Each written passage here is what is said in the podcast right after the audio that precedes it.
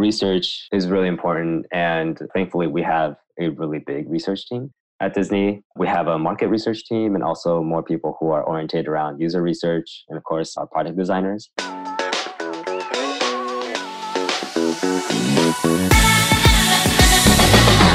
This is Writers in Tech, a podcast where today's top content strategists, UX writers, and content designers share their well kept industry secrets.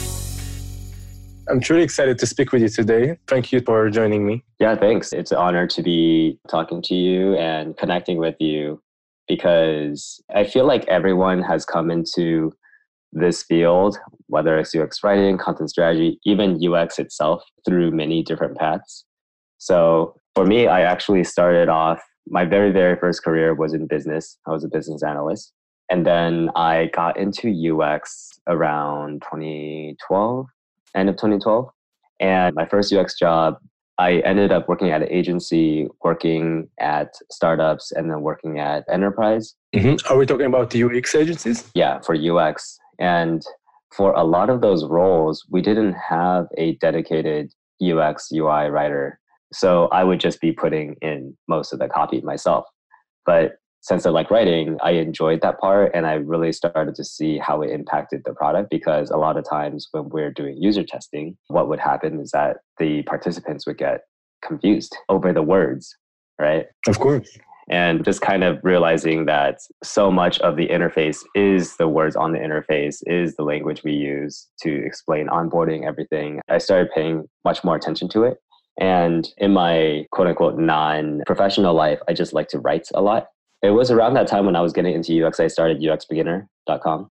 And that has grown and become a really fun outlet for me to connect with other people, mostly about transitioning into UX careers. And as I managed that blog and also managed my personal blog, ozchen.com, where I like to really talk about random personal development type of topics like meditation and things like that over the last two, three years, I would say I started really paying attention and thinking of myself as a writer. And also at the same time, not forgetting that design is problem solving, and I'm also a designer. So I see a lot of overlap between the two. To me, honestly, they're one and the same or just solving problems in different ways between writing and designing. And that brings me to basically a few content strategy focused roles, including the one I'm at today. Which is? So I'm a content strategist at Disney Parks, Experiences, and Products. I wrote a post maybe two years ago about what is similar between a UX designer and about uh, Walt Disney. Something like that. It was maybe one of the first posts that I published, and I'm a Disney fanatic. Oh, really? Okay, that's great because you might actually know more about Disney than I do because I'm learning more about Disney now, obviously, but I didn't grow up being as big of a Disney fanatic.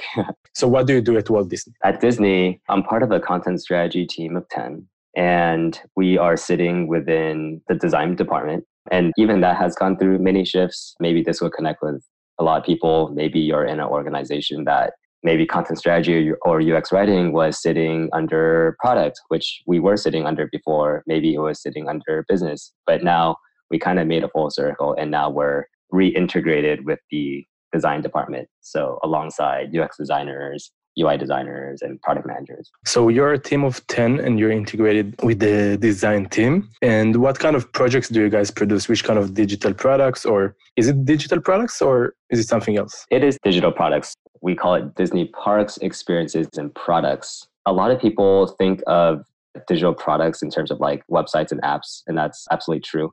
And if you look at the Wikipedia of how much Walt Disney owns. It's insane. You know, of course, there's the big ones like Marvel and Star Wars. I think recently it's Hulu. But technically, everything that is under Disney, we could get a chance to work on. But our specific focus is parks focused. So that's the main revenue driver for Disney. Um, you know, Disney World, Disneyland, uh, and the Disney's around the world. So that means all the websites like Disneyland.com, DisneyWorld.com are mobile apps for each of the parks and a lot of mini sites here and there. So under our purview is basically in the content strategy team, all the content that goes into those app pages and web pages for the park.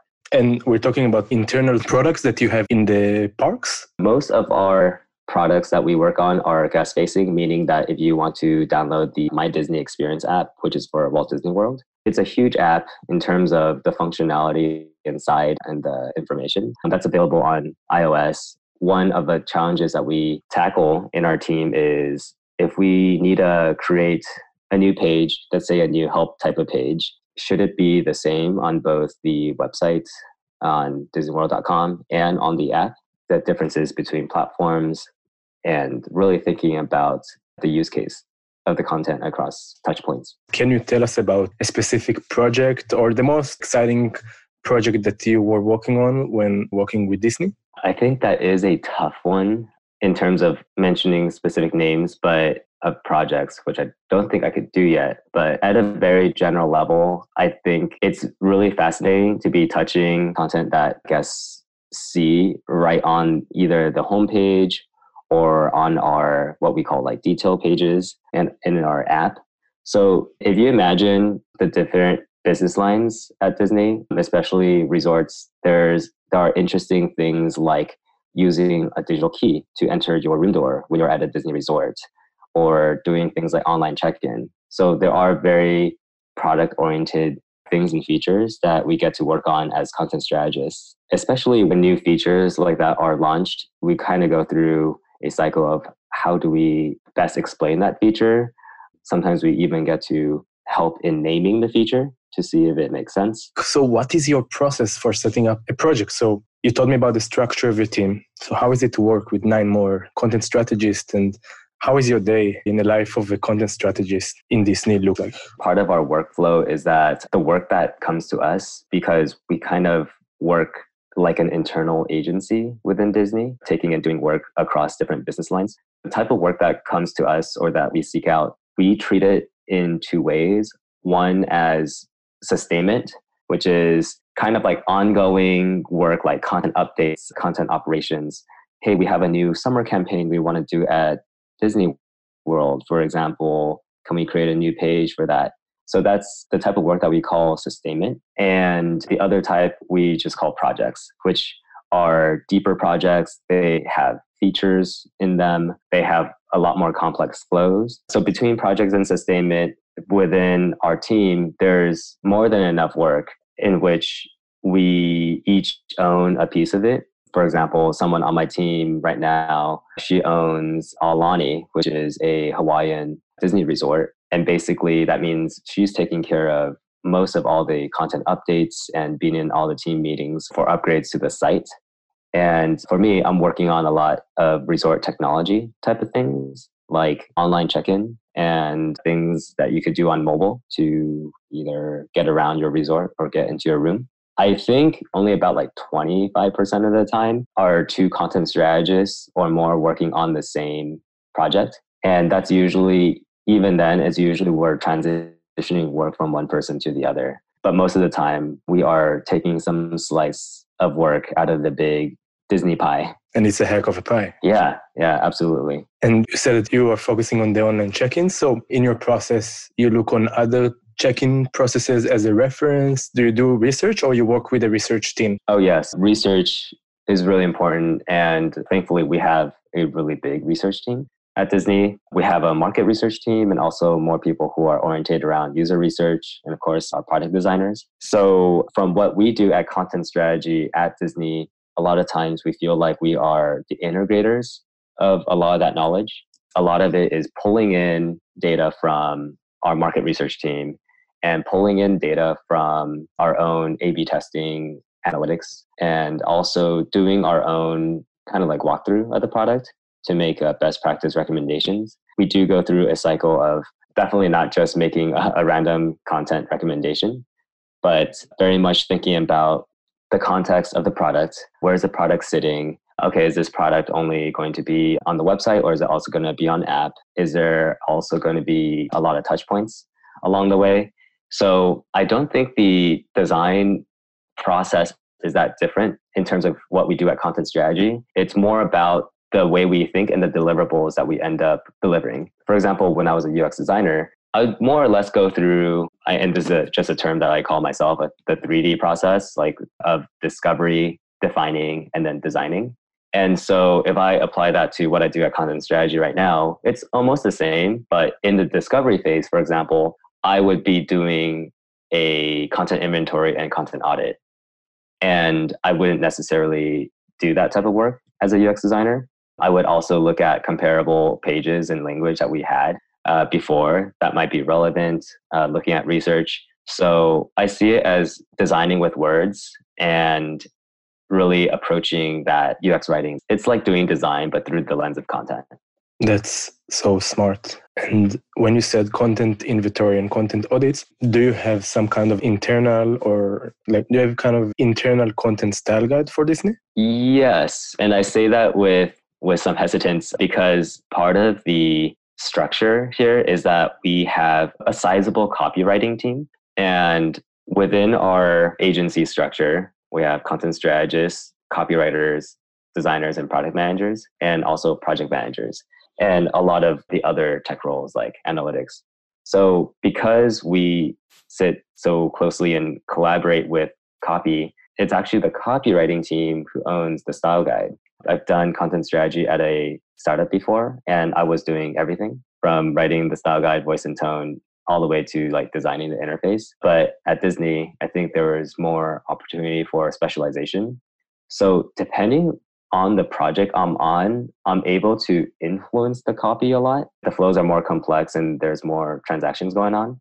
But in a lot of my other projects, I would be working with copy and they own the style guide and they have a lot more insight to the voice and tone that we use. And how does the content audit look like? Is it like kind of a template that you use or it looks different with every project? In our team, we try to create templates that may be useful based on the different products that we have. But I would say in reality, most of the time, we just end up making our own and adapting it. Like screenshots and Google Doc content audit, or more structured as a Google Sheets? Google Sheets is my best friend. oh, yeah. I love it so much. Yeah, so I use Google Sheets a lot. Almost any content audit, I start with Google Sheets and I usually end up delivering it as a Google Sheet. Maybe it's a Google slide as a presentation, but with data that I built in Google Sheets. Yes. I used to think content inventories and audits were complex, but they're not too complex. I think it just comes down to the business use case.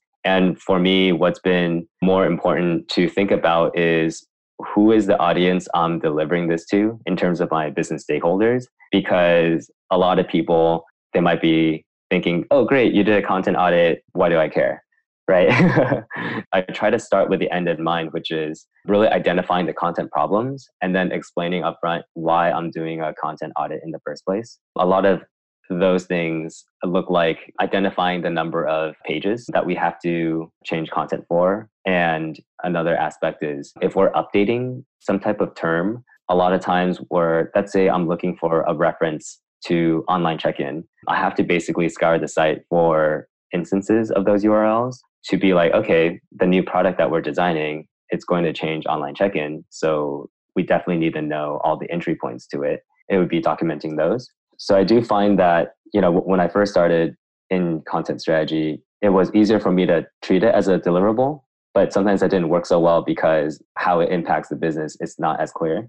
So now I really try to explain that rationale in the beginning of like why it's important specifically to this project, why certain things should be documented. This is uh, super interesting because so many people ask me today, how can I sell UX writing for my organization or how can I make people care more? Disney makes sense that they realize that they need content strategists, but there is big companies out there today that are not hiring writers to work with them in the product teams. And a lot of writers don't know how to make the organization realize that it's important.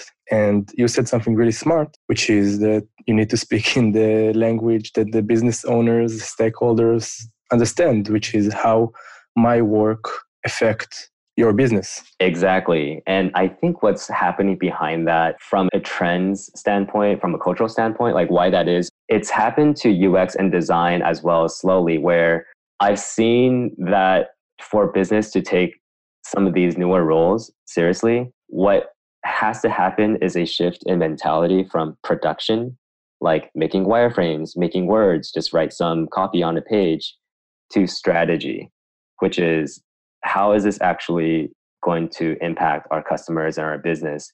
And I think for a good reason, that's why you see a lot of the UX writing departments now.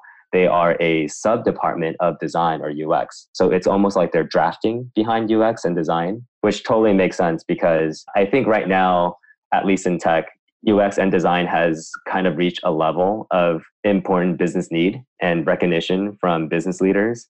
Um, even if they don't know UX that well, business people know that they need UX. Right. But many business people would say, wait, but what's the ROI of UX? Exactly. And how can you prove that? Like sometimes you can measure, you can say, okay, this piece of copy converts 25% better than that piece of copy, or this experiment that we had brought more users back to our product. But if we don't have those analytical tools or we don't have the options to, to test it like that, so how can we, prove the return of investment of user experience design and writing? I do think this is a big battle that is won over several small fights. What I mean by that is to get buy in from stakeholders, I think it is just project by project showing the value of that thing, whether it's UX writing or UX and content strategy.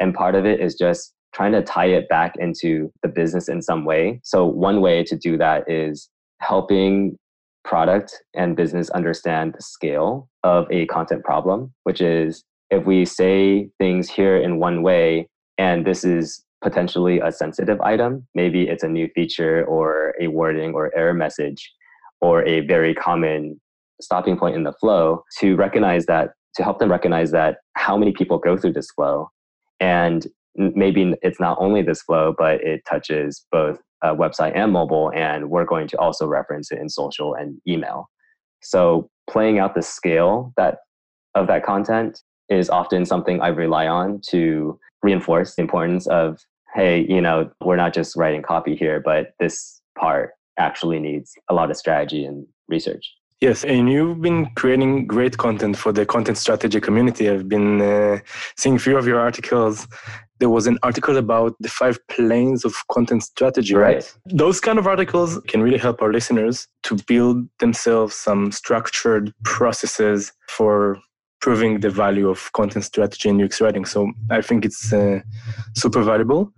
And uh, can you tell us a little bit more about the five uh, plans of content strategy? Absolutely. I think that when we don't have to reinvent the wheel, why not use something that's uh, already existing model that works or learn from it? And that model, the five planes, is coming from Jesse James Garrett's book, The Elements of User Experience, where he outlines these five planes. I call them five S's as well because all these planes start with the letter S. So at a foundational plane, it is, and imagine this is the approach to building a digital product or experience. So uh, strategy as the very bottom foundational plane, and then you move up into the next one, which would be scope, and then strategy, structure, skeleton, and then surface. You don't have to remember those exactly like that, but just knowing that each plane will affect the one above it, meaning that let's say a surface, that's the final UI, the thing that the customer looks at. If the structure of the application or, or web app doesn't make sense, it has a disproportionate effect on the UI, meaning that even if the UI looks good, it might not make any sense at all, given the structure. Or if we get the foundational level wrong, the strategy plane, and that might be targeting the right user or really thinking about the right persona, then the rest of our app, even if we have an amazing IA, can really suffer because the, the, the, strategy doesn't make sense. So I think that in itself is a great model. It's something I rely on a lot when I'm confused about where I am in a project. But how it applies to content strategy that I really saw in my own work because th- there's a lot of questions like you know what's the difference between like ux and content strategy where does design uh, start and end and then where does content strategy start so in this five planes model imagine that split down the middle and this is straight from jesse james garrett straight down the middle it's a split between functionality and information. On the left hand side of this five planes model is if you're a UX designer, you're often more thinking about all those planes through the lens of product as functionality, uh, features, and things I could push and interact with. And on the other side is when I rediscovered this model, it became clear to me that that's where content strategy and UX writing can occupy, which is product as information. If you just think about like the products in our lives as information could be New Yorker.com or Time.com, a, a lot of uh, publishing heavy types of places, but also within a mixed experience within an app as well. So if we were looking at uh, Airbnb, for example, um, th- there's a huge part that we could look at it through the lens of product as functionality. How do I book a room or an experience? But in terms of product as information, how we could look at it through that lens is is booking a room the best call to action? Can it be something else? What about all the help content that goes to explain how a homeowner uh, should should rent out their place? So I find that seeing things through that lens really helped me understand the interplay between UX and content strategy and the differences between. This is super interesting way to look at it because we still can see today like visual designers that their process starts with the surface and they just don't strategize that much. I'm talking more about like less experienced product designers, but many people start designing products without strategizing it first and without understanding the scope and the structure. And it's super important for the product designer and for the UX writer or the content strategist. And uh, that was a great post. I will put it in the show notes actually. Oh, thank you. You start saying before about uxbeginner.com. How did you thought about this uh, project? It really started off as documenting my own learnings as I was entering and transitioning into the UX industry. So at that time, around 2012, 2013, it was still relatively new. So when I was talking about UX and telling my friends about UX and finding a UX job, a lot of them were then becoming interested afterwards like oh hey you know what, what is what is ux how did you get into it and at a certain point i figured it was just easier to write and document that down and share an article with them rather than um, have the same physical conversation over and over again. And so it, it really began as that. I feel like the best way also to learn something new is to to teach it or to document your learning process with others so they can learn from it too. I totally agree, and and I see you do an amazing job with that with UX Writing Hub. You know, it's it's a great educational resource that I see uh, only getting better. And this is a new this is a new field, so we, we need as much education as possible. Yeah, thank you. You know, just documenting and uh, speaking with people, and this podcast too. You know, just learning from other people's experience is the best thing. And I think that the listeners right now also are are uh, learning so much from you. Like when you talk about your process, uh, this needs super important. Yeah, absolutely. And with UX Beginner, I think as it grew, on one hand, I think it's it's a resource I want to keep continuing to build for people just interested in UX in general. But it's it's become really fun for me as a content strategist to look at my own blog and think about it through the lens of uh, UX writing and content strategy. Like I have an email list, and how should I segment that email list better? And also, you know, about the information architecture. Like, is my does my menu work and things like that. So I think that it's been I have a renewed interest in my own project, looking at, uh, through that lens, and I heavily encourage every content strategist, UX writer out there, uh, especially if they're starting out, to to write actually. And it's very powerful if you run your own blog because at least you get your own experience either trying to build an audience, experience creating content. You could even use your own blog to to test out new deliverables you want to practice. Maybe it's a content inventory. I did a content audit of my own site and realized and before I never did that before I started learning about content strategy. But after doing the content audit, I realized how many things were wrong with my own blog. Like there are really old blog posts with the wrong formatting and weird WordPress code snippets hanging out there.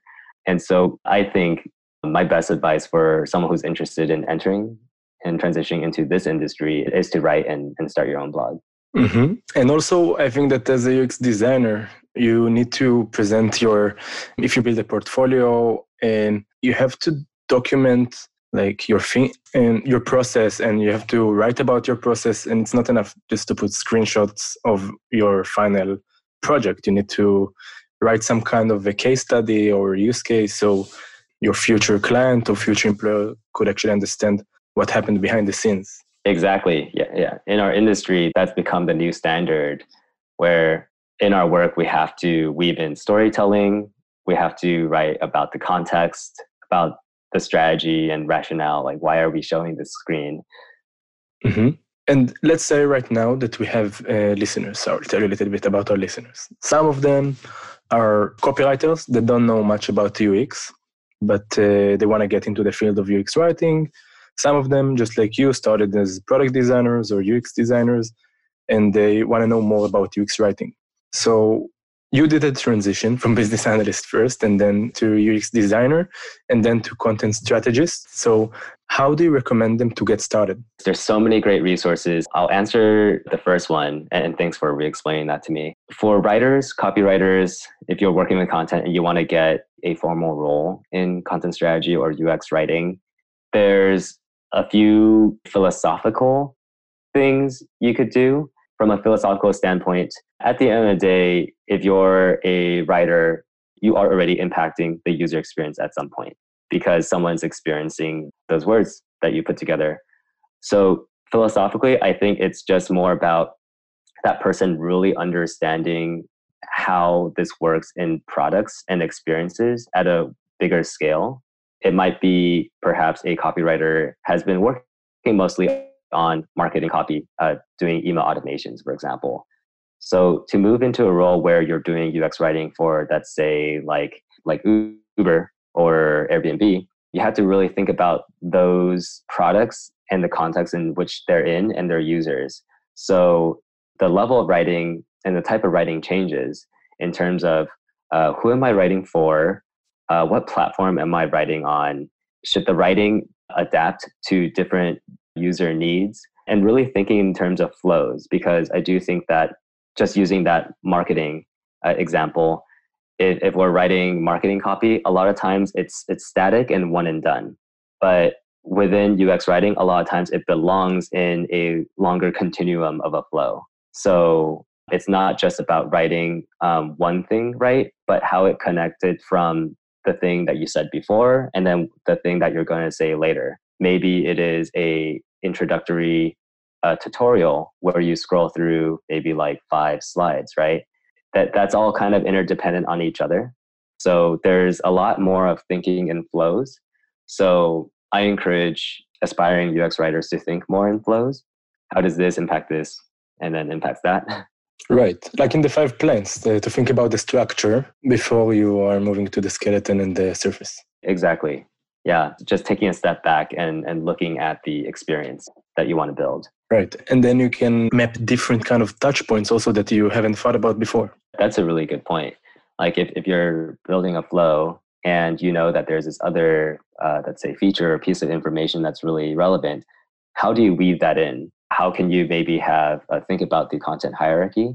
Like okay i know once a user lands on at this place this is the main message I want to tell them, but I have some screen real estate to tell them a secondary message.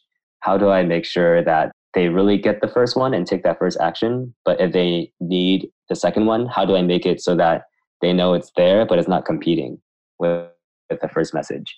That's speaking to structure and content hierarchy. And I think that's a good example of, you know, copywriters thinking about, you know, how, how UX writing is is distinct from the writing that they do the mission at the end of the day is to create better collaborations between product designers and uh, product writers or content strategists or UX writers.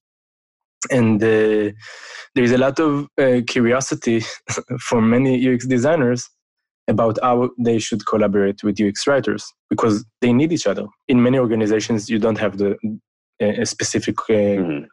method for that. So uh, that's uh, why I asked about that persona. Having gone through that transition myself, that the best thing I could tell product and UX designers who want to collaborate more with UX writing or are confused about like where they stand with UX writing is to uh, is to try out a sample exercise because like words are hard actually and require a lot of time and iteration. And i think a lot of designers would be surprised that if they were to rewrite a flow um, with uh, new parameters actually giving that uh, process a shot they might find it just as challenging as knocking out a new set of wireframes.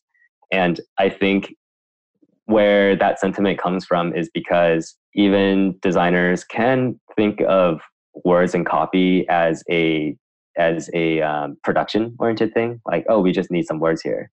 But um, if they try it out and there's some really great resources around that there are um, what is it like a, a, a, mini course on ux writing uh, mm-hmm. or like daily uh, daily ux writing challenges at least trying one or two of those really develops an appreciation for UX writing. That's one thing I think all of us can do, especially UX designers. And the other part, like I think what's important as an output from that is just really knowing the level of thought and strategy that goes into it. And I think that's more of a, a cultural shift that does start changing how UX writing is treated from a local level. Maybe that local level might be before a writer wasn't as involved early on in a project from the design team and now they are brought in from the very beginning because it's kind of understood that the experience and the words um, have to be one and the same. Mm-hmm. they need to have a seat at the table. Exactly.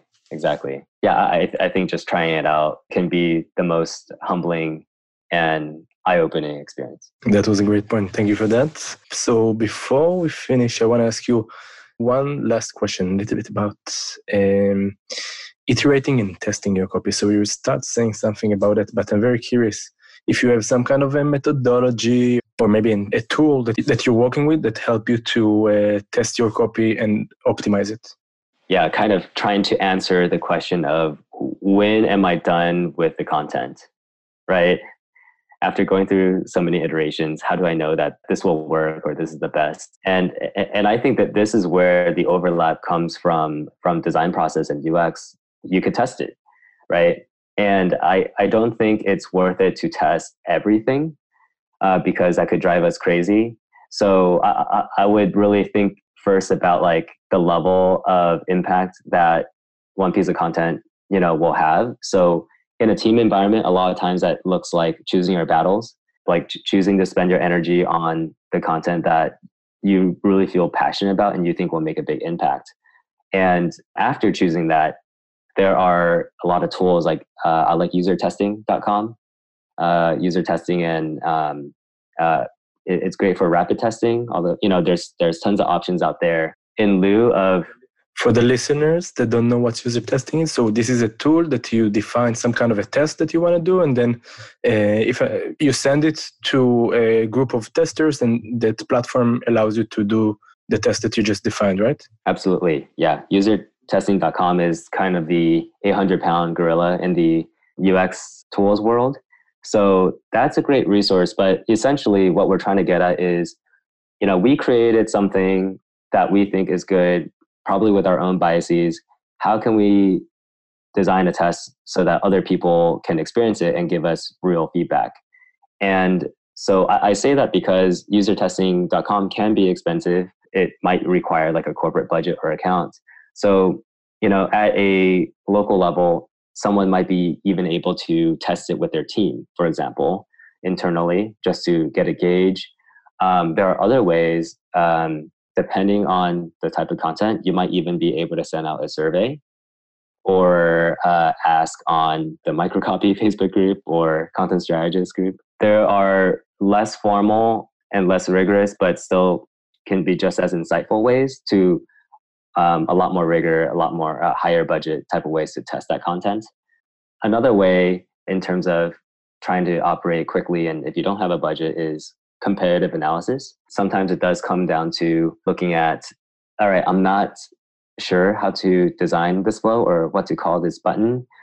So let's say I'm working in the hotel space. Maybe I'll look at the top, you know, five to 10 hotels to see what they call reserving a room or booking a room and, and, mm-hmm. and drawing knowledge from there. Um, I think at least doing that when someone's unsure is uh, that's at least better than nothing. I think so too, for sure. That's uh, like looking on competitors or indirect competitors and see how they would behave on those scenarios. That's a great tip. And I have one last one, which I think is often overlooked, is if you have access to customer service, which is the customer service department that's handling a lot of questions, a lot of customer complaints, that can usually be a gold mine because that gives you a direct sense of how users are thinking about things. And maybe they have a one mental model of like how one feature works and they're phrasing things in a certain way. And we could take that and weave that into our product so that it makes more sense to them mm-hmm. yeah uh, you know you have a few points to, to say about everything you just said because that was brilliant so first of all when i used to work for sodastream so I booked a meeting with the customer uh, service team for two hours, and I worked for days and days and days of the for this uh, on this project. But the two hours that I had with the customer service was the most insightful two hours that I had for this project, and I think that's what made it such a, a big success. Because um, looking back, it was a successful project. The second thing I want to say is that uh, I know that the team of Booking.com, and this is a fun story so they ha- their headquarters are in Amsterdam, and uh, they have a collaboration with Starbucks Cafe that their uh, copywriting team can just go to Starbucks, uh, offer uh, the tourists uh, coffee for a test. Ah, that's awesome! Right? that's awesome collaboration. Yeah, yeah, and it's like not expensive, obviously and uh, and it's not that booking.com don't ha- doesn't have money they have plenty but this is a great resource, right? Yeah, that's a great resource.